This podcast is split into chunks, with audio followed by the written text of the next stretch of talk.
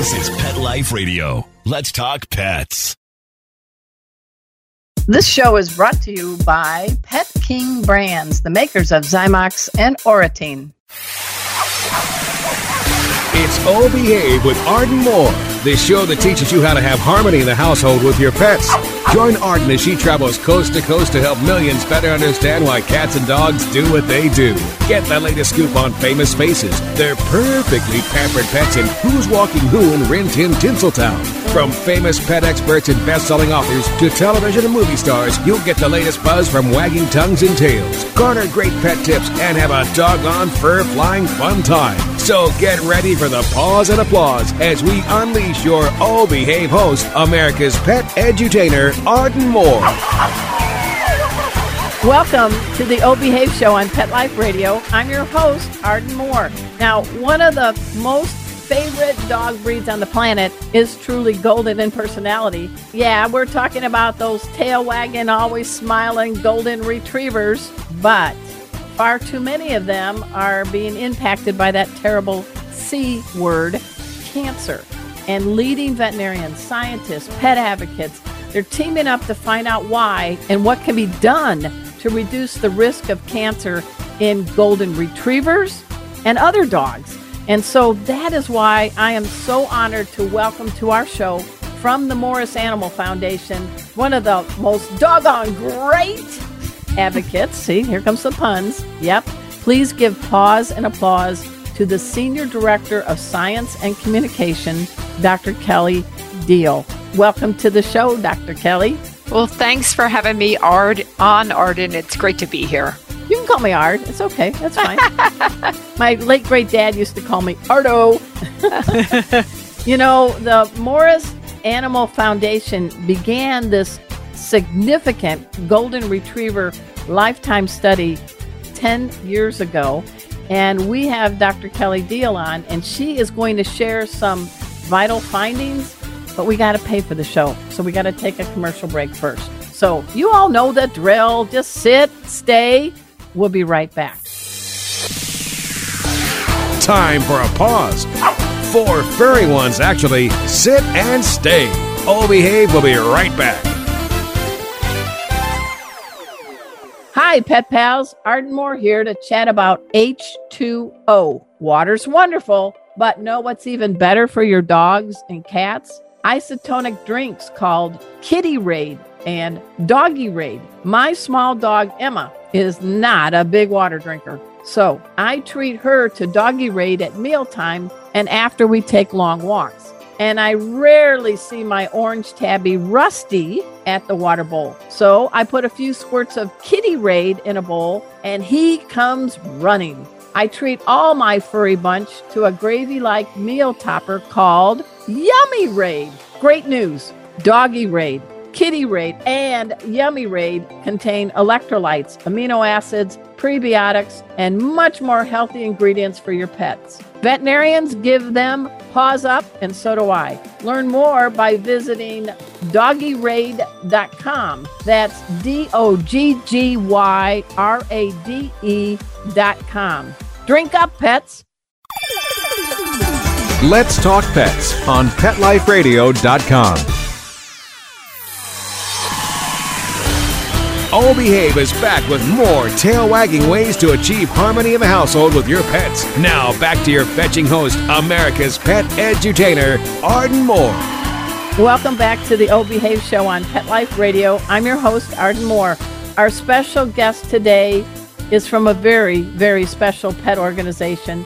She's the Senior Director of Science and Communication for the Morris Animal Foundation.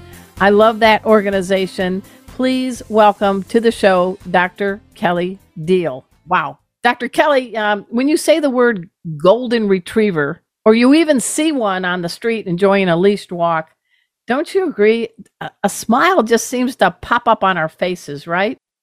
Absolutely. They're such a joyful breed in general. And I always joke that they have sort of a baseline wag, like they're always wagging. Yeah. It just gets faster right when they see you but they're always wagging their tails yeah. uh, we have several because they're popular right i have several right. neighbors who are goldens yeah oh, And look how she says it neighbors. They're neighbors. Yeah. And uh, they do have that little swishy tail. Years ago, I had a great dog named Chipper, and she was the combo of Husky and Golden Retriever. So she had the body by Husky, color by Golden, and I think she had the personality of the Golden. But when I got her from the shelter, she jumped my six foot fence. That's a Husky. Ran to my front door and tapped it with her paw. That's the Golden. So Husky roam golden home, would you say? Yes, absolutely. I think most Goldens, yeah, I don't think of them as being escape artists. No, they got um, it good when they got it good, right? They're smart that way, right? yeah, and I do want for the three people on the planet that do not know what the Morris Animal Foundation is all about, can you kind of give us a quick little take on it because you've been making significant advances in the health and welfare of all pets for many, many years. Absolutely. We are getting ready to celebrate another anniversary, which is 75 years Woo-hoo! of Morris Animal Foundation. And we were started in 1948 by Dr. Mark Morris Sr., hence our name. And he was a really interesting guy. He was one of the first small animal exclusive practitioners in the United States when he wow. went into practice in the 20s. And your listeners probably know of Hill's prescription diets. Right. And he was the first guy to make a prescription diet. Wow. It overwhelmed his kitchen where his wife was cooking it. Honey, move over. We got kibble coming. I know it's crazy. And so he hooked up with what was a meat packing plant, Hills, okay. in Topeka, Kansas. And they decided to pivot and make his diet. And then over the years, he and his son, Mark Morris Jr., created all those diets we see, right? ID and DD and KD but Mark never Morris got Sr. to was, EIEIO, did they? No, they didn't yet, but they're getting there. They're running out of letters, I think. Mark Moore Sr. was also pretty savvy in that he wanted to promote animal research. He knew there just wasn't research going on that benefited pets. And he was crafty. He got Hills, like he put a half a cent a can away that forms our endowment of our wow. foundation. Very nice. And it was really great. And he had a big hand, both he and his son, Mark Morris Jr., in the direction of the foundation.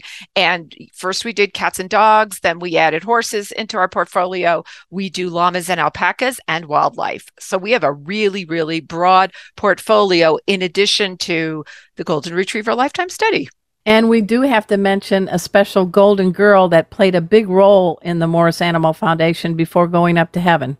Yes, Betty White was came to us, it's obscured a little in the midst of time, but we heard that she actually saw from a friend of hers one of our newsletters. And of right. course, she was a huge animal advocate and yes. animal lover. And she came on board with the foundation and became a spokesperson for Morris Animal Foundation. It's been a great, it was a great partnership. We're sorry, we were terribly sad to see Betty go, but her legacy lives on. We have a wildlife fund yeah. that in her name, but she loved all animals. Oh, she did. I've seen her giving uh, food to gorillas, just hanging out with her, and Great Danes. You know, there was that animal heart beating inside her, and you know, she wanted to get to be a hundred, and she almost made it by a couple of weeks. But it, she's probably listening to our podcast right now in heaven because she was also on our show. So, Betty, Thank you, right, Dr. Kelly? Absolutely. And there's so much that Betty did for the foundation. She first kind of became involved in like 1970 1972 yeah. a yeah. long time she was associated with us she made psas for us she came to meetings and met researchers and was a real advocate for the foundation and i can't tell you how much she did to help get morris animal foundation on the map and what about you? How long have you been affiliated? Because you were in private practice for a bit. And, you know, what made you become a veterinarian? What made you say, I need to go to Morris Animal Foundation? Right. Well, it, it's kind of an interesting journey. I was like a lot of kids where very early on I wanted to be a vet. Okay. And, and, where where did you grow up? I grew up in New Jersey. Okay. And my parents were real animal lovers. So we always right. had animals around. We were allowed to bring anything home, which was just crazy. We had a lot of different animals Anything over the wild years. that you brought home? What would some young Kelly brought home? Crayfish Oh, from crayfish, which okay. actually my sister brought home because they were going to dissect a crayfish in her class and she was like I think I would like to bring the crayfish home. And we had gerbils mice cats always a dog or two here and there. The only thing we couldn't have we had guinea pigs was a bird because my mom did not like birds and my dad didn't really like reptiles. So those were a bit off limits Well, it's pretty good us. though. Pretty accepting parents, right? right So you became a veterinarian and you were in private practice for how long? about 24 years Okay. uh, that I practiced veterinary medicine. And then during that time, I learned about Morris, and we at my practice would often make a donation if a pet passed away. I would make a donation to Morris Animal Foundation. I learned about the foundation first when I was a resident because they're uh, one of the few places we can get funding, grant and funding. your it was residency was in internal medicine, right? yes, Yeah, right, right. at So Colorado she's got the DVM and EIEIO, Yeah, all white those- after initial. Yeah. Right. And I, so I made donations. Then I actually had a Morris grant at one point when I was in private practice. Uh, again, I knew about Morris. Then when I decided to transition into communication and health communication by accident, called Morris Animal Foundation to tell them, hey, I got a publication out of my grant.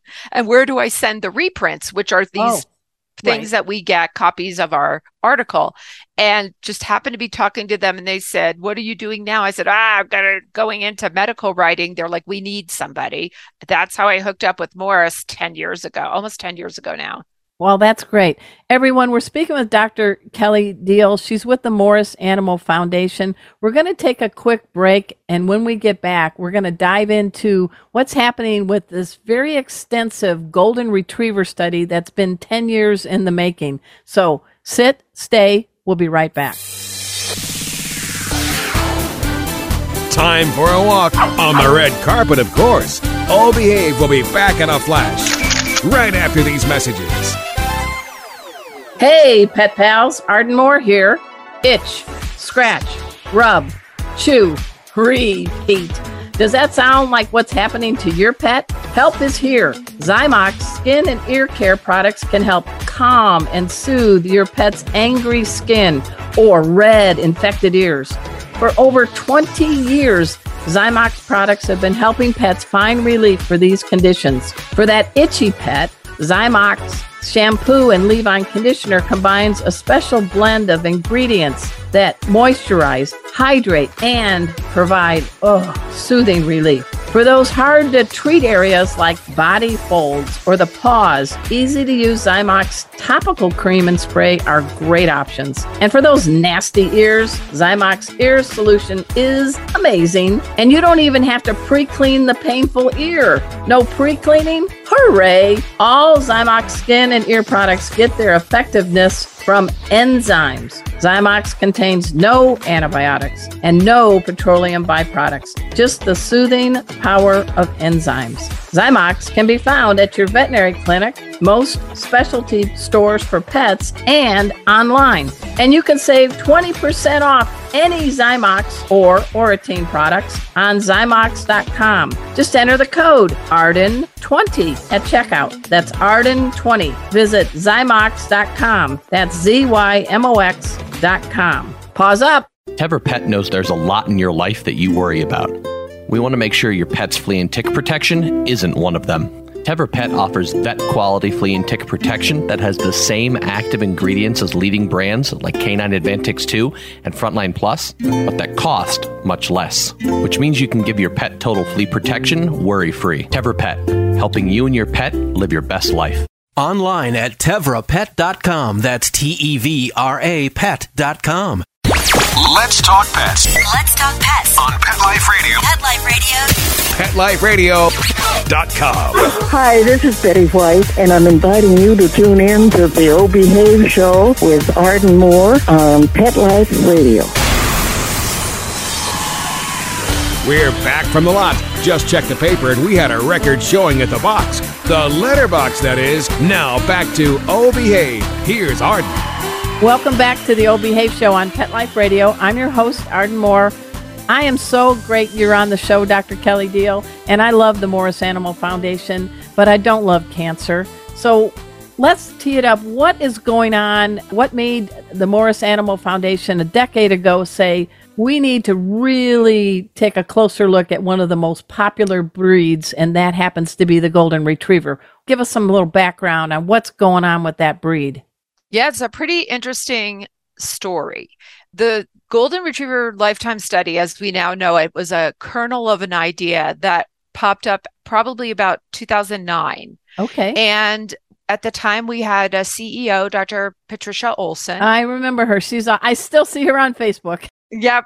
So Patty was there, and of course, Betty Morris, which people know the Morris name. And Betty is the widow of Mark Morris Jr., okay. but she has a PhD in nutrition and is a very smart lady and very concerned about cancer. And she and Patty got together with Dr. Rod Page, who is the head of the Flint Animal Cancer Center at CSU, which, for those of you know dog cancer or animal cancer in general, right? They are a real oh, yeah. powerhouse mm-hmm. and a source of a lot of um, really good research up there, right? They see a lot of dogs and cats and treat them for for cancer. The three of them were just chatting casually and decided that what was lacking in veterinary medicine was what's called a longitudinal study looking at cancer over a lifetime of an individual. What was coming out in the literature was like a slice of time. Like we're going to go and we're going to pull all the records of dogs, let's say that had lymphoma, and we're going to look back and maybe we can find some associations, but really that's an inadequate way of looking at like you don't know what the pup people don't remember what their puppy may have been exposed to, right? Years before. And they the um, model for it was the Framingham Heart Study for people who may have heard of it. It is now in its fifth generation. It also started in 1948 in Framingham, Massachusetts, and it was designed to look at risk factors for heart disease, many of which we now take for granted, like smoking. Oh, that yeah. was not known before Framingham. And what they did is they signed up all these people from the town of Framingham. And like I said, they're on the fifth generation. That's crazy. People, yeah. And they had them tell everything. They just followed them for years and years. We did not know there was no association with cholesterol and heart disease till Framingham. Really? So you can see, yeah, it's amazing study. And Dr. Page said, you know what? We need a Framingham for cancer for dogs. Amen. Yeah. And yeah. that's where it began. The second choice they had to make was okay, what are we going to study? Who are we going to study? How are we going to do this? And we know, unfortunately, that golden retrievers have a very high incidence of cancer. It's over 50%, right? Yeah, some people say 60. Wow. They knew that.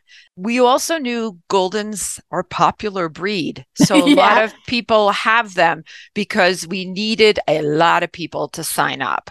I mean, you're not going to go with a breed that's known as don't bother me breed. You got to get one that's kind of popular and and people love, right? Right, because we needed enough dogs, right? We needed enough dogs for the study and we needed 3000 was wow. determined to be the number to look to do what's called adequately power the study, which means yeah. if we find something, we can't have 10 dogs. We need 3,000 no. to say, you know what? There's something here. There's yeah, strength in numbers. I mean, years ago, I worked at Rodale uh, Press and Prevention Magazine and learned a lot about the methodologies of studies. And white papers are pretty good. And there'd be somebody that do a study and they think it's like that in a, a box of chips, and it was like four cats in the study and they all lived in the same household. So you all know how to do it right. You're doing a cross section all over and numbers do matter. Right. And be once we got the framework for the study set up, then recruitment began and we started in 2012. So that's why we're celebrating our anniversary of recruitment. We finished recruiting our 3000th dog in March of 2015. Wow. it took us good. a long time, so almost three years to get fully loaded as it was because there are certain hoops people had to jump through and it's a pretty extensive study these folks fill out an over a hundred question questionnaire every year and their veterinarians have to fill out a questionnaire as well and they had to be on board too, right? Because there are sample collectors and they have to provide data. This is like the census on steroid, right? Right, exactly. And, you know, over the years, we had a change. I mean, we all know that technology has changed in 10 years. Yeah. And if you looked at our old website versus our new slick website for people to fill out questions, it's very, very different. You'll have to have enough computing power to be able to accumulate that. We had a contract with the outside organization. It's Fisher, Thermo Fisher. If you've seen Fisher stuff, right? They oh, have yeah, yeah. lab equipment. Well, guess what? They have giant facilities in Maryland where they store their biorepository for samples. Wow. We contract with them. We're we're a tiny little piece because they do mostly human studies. In fact, I think we're their only veterinary study, which was a little unique for them. They've never had to do uh, animal study, but we did that. And over the years, we've switched. For example, we have to pack boxes and send them to people every year. Like, here's your annual kit take wow. it to your vet. The, that has to be coordinated every year. People do them at different times, obviously, and based did on. these dogs all start as puppies, or did they come in at different ages? No, they had to be between six and six months and twenty four months. So six okay. months and two years, because the thought was we need to really. At first, they were going to start. That's an interesting question, Arden, because oh, the original pro in the original protocol they yeah. said five years they have to be five years or younger. And okay. then it was thought, mm, I think we're going to miss some exposures. Yes. And we're going to, so it was six to six months to two years, which added some length, of course, onto the end of the study too, because they're, they're, they're younger dogs. Well, we're all going to be as old as Betty White, you know, so let's just, you know, this is an important study. Right. Um, right. Now, I know you're still gathering information, but are there certain types of cancers that you're finding more uh, prevalent in golden retrievers? That's a good question. I wouldn't say they're more prevalent in golden. They tend to be common ones, but okay. but they're still what we're finding is hemangiosarcoma, which is a tumor. Typically, it goes in the spleen, the heart, the liver, and we see a lot of those, which we anticipated we would see in Goldens because they're a breed that gets a lot of hemangiosarcoma. And that's a big mouthful. And I know we're not going to make you spell it, but it, everybody, it starts with an H. There you go. Yes. Yes. We see a lot of lymphoma. Now, lymphoma is the most common cancer of dogs in general. I did not know that. Oh, okay. And so we see a lot of lymphoma, not unexpected because it's common cancer for all dogs. So hemangiosarcoma is a golden well, it tends to be large breed dogs. We don't see a lot of hemangiosarcoma in small breeds, though they will get it. Lymphoma. So no surprises there. We also were looking at something called high grade mast cell tumors. And mast cell tumors are probably the most, let's say, common skin cancer beyond, you know, lumpy bumpies like fat, fatty tumors and sebaceous yeah. gland, uh, you know, those little fatty things, right, that burst and are kind of gross. A groomer's delight when Yeah, right, right. And those warty growths, like if you think of an old poodle. But anyway, mast cell tumors are very common skin cancers in dogs and they could be low grade and high grade and we're counting everything but we were interested in high grade and surprisingly have not had as many as we anticipated so a little surprise the other, we had four main cancers. So I just named three of them. The fourth one was osteosarcoma, which is bone cancer. And that's been very low in our dogs. Goldens, I wouldn't say they're the poster child for osteosarcoma. Typically, we think of Rottweilers, Great Danes, like Irish Wolfhounds. So, really tall statured giant right. breed dogs. Typically, uh, St. Bernards are another, if you want a poster child. But we were surprised at the low number. So, a few surprises that we didn't anticipate when we moved into the study. The one cancer we are seeing more of than we ever anticipated was something called histiocytic sarcoma.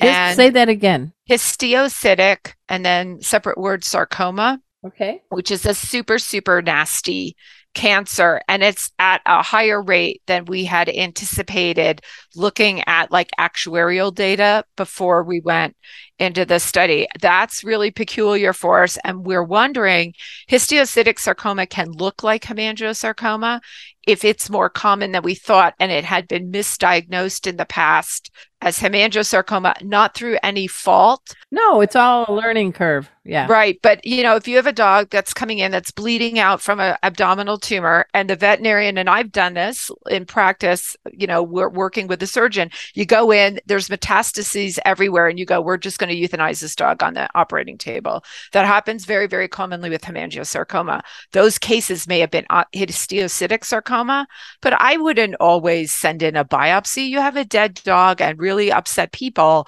you may go, well, looks like hemangiosarcoma, which is more common.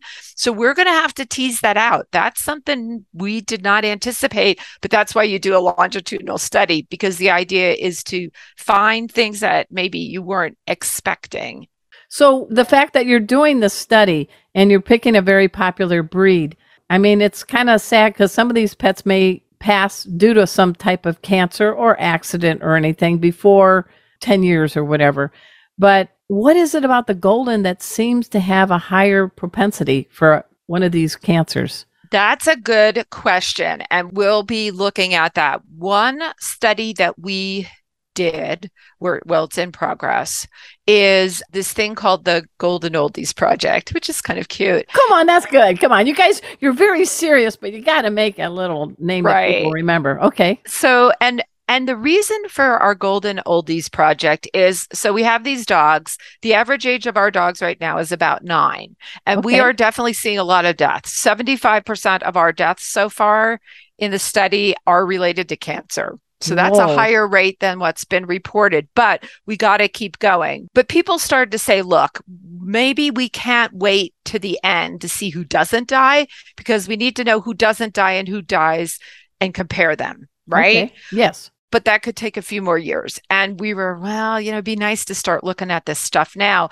So we started what's called the Golden Oldies Project, and we recruited dogs that weren't already in the study, but were over about 10 years of age, 12 years of age, and had never had a serious cancer. Like they could have had a little mast cell tumor taken off or a little lipoma, but they couldn't have had a serious cancer, even if they were cured of it. We wanted dogs, old dogs, and we've got genetic material from them, so DNA. Okay. Because we want that DNA to compare to the DNA of our dogs who have had cancer to see if there's a genetic difference between the two, like a genetic predisposition or a gene that's mutated over time, right? So that maybe we can look for a genetic marker of cancer. When did you start the Golden Oldies spinoff? Oh, I sound like two, a TV producer now. Two years ago now. And we just got trying to think when we launched it maybe in the summer of 2020 we started to ask for samples we collected through 2021 it went to the lab and we just got that analysis back a few months ago okay. so now we're making that trying to make that open this, for this people to look at and take a look at it because the thought is that dogs that live to great age, which is also something that happens in people, they don't tend to die of cancer. They die of other problems. Heart condition, diabetes, old age. I mean, yeah. I have a friend 98 years young. So yeah, she's right. She's kicking. Right. And I don't want to say that older people don't get cancer because they absolutely do. But I think those of us know that a lot of times our risk for cancer goes up a lot as we hit middle age and late middle age. But then if we make it to 80, 90 years of age, the chance of us getting cancer goes down again a bit. And you may suspect it might happen with canines. Yes. And so the idea was to compare very elderly dogs, right? Wow. Golden retrievers, like 12 to 14 is pretty old for a golden retriever, right? It's not old for a miniature poodle. No. My husky golden retriever lived to be 14. Right. And I was grateful, but she didn't have cancer. Right, exactly. So we're looking at that because there's also a lot of rumblings, and for the golden retriever owners who are listening out there, that perhaps, for example, in Europe, they don't see as much cancer in their golden retrievers. Interesting. In Australia, they may not. And the thought is that the lines are different. And I have a lot of questions from people who go, Oh, the English cream, which is the particular color, right, of golden, they don't get as much cancer, right? And I don't know that I can answer that, but it speaks to that question of genetics. And that is something that's really important for us to know. Is there a gene that could be used as a marker, just like BRCA1, BRCA2 in women? And think about that too, because you know, years ago, they finally did uh, the genome sequence for dogs and cats. That opened the door for it. There could be a genetic marker that you all are studying, but people are also wondering is there any lifestyle or nutrition links that you've found that may make a dog more predisposed to cancer?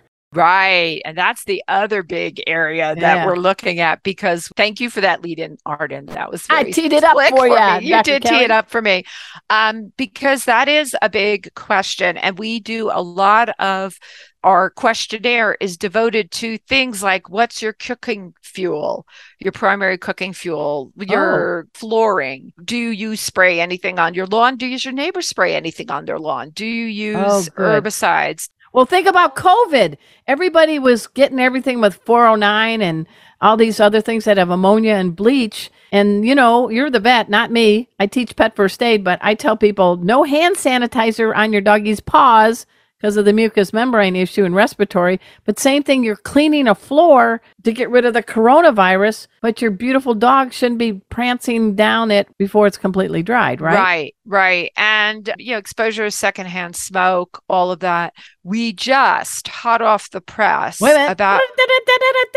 That's our big audio. Uh, oh, okay, hot off the press about a month ago we published our first one of our first papers and we did this in conjunction with the folks at university of um, wisconsin madison. Okay we had a wonderful summer student who wants to pursue oncology and he looked at at a very high level our cases of lymphoma and their proximity to certain environmental like are you near a coal pit right? Are you near this? And he, um, this is going to be controversial, but it's what the paper says. They didn't find any links, but that's a big but. They did find trends to different types of lymphoma to oh. possible exposures. And it's probably important to let people know like lymphoma we th- lump it together. There are lots and lots of subtypes. People probably have heard of hodgkin's and non-hodgkin's lymphoma right. for example in people. There's like a I don't want to say like 100 sticks in my mind, but I don't know that it's that high. But there's definitely 30, 40 different subtypes of lymphoma. And we're seeing the same in dogs. And one of the authors of the paper, who's our epidemiologist and calls herself a lymphoma snob, that's her direct quote, is when I asked her about the paper and said, What do you think? And she goes, I think we need to look at subtypes because we were starting to see a trend toward maybe B cell lymphoma versus T cell lymphoma. And I know I'm throwing terms out there, but it's the idea that perhaps we can't lump lymphoma together in one grouping, and perhaps B cell lymphoma, there are associations.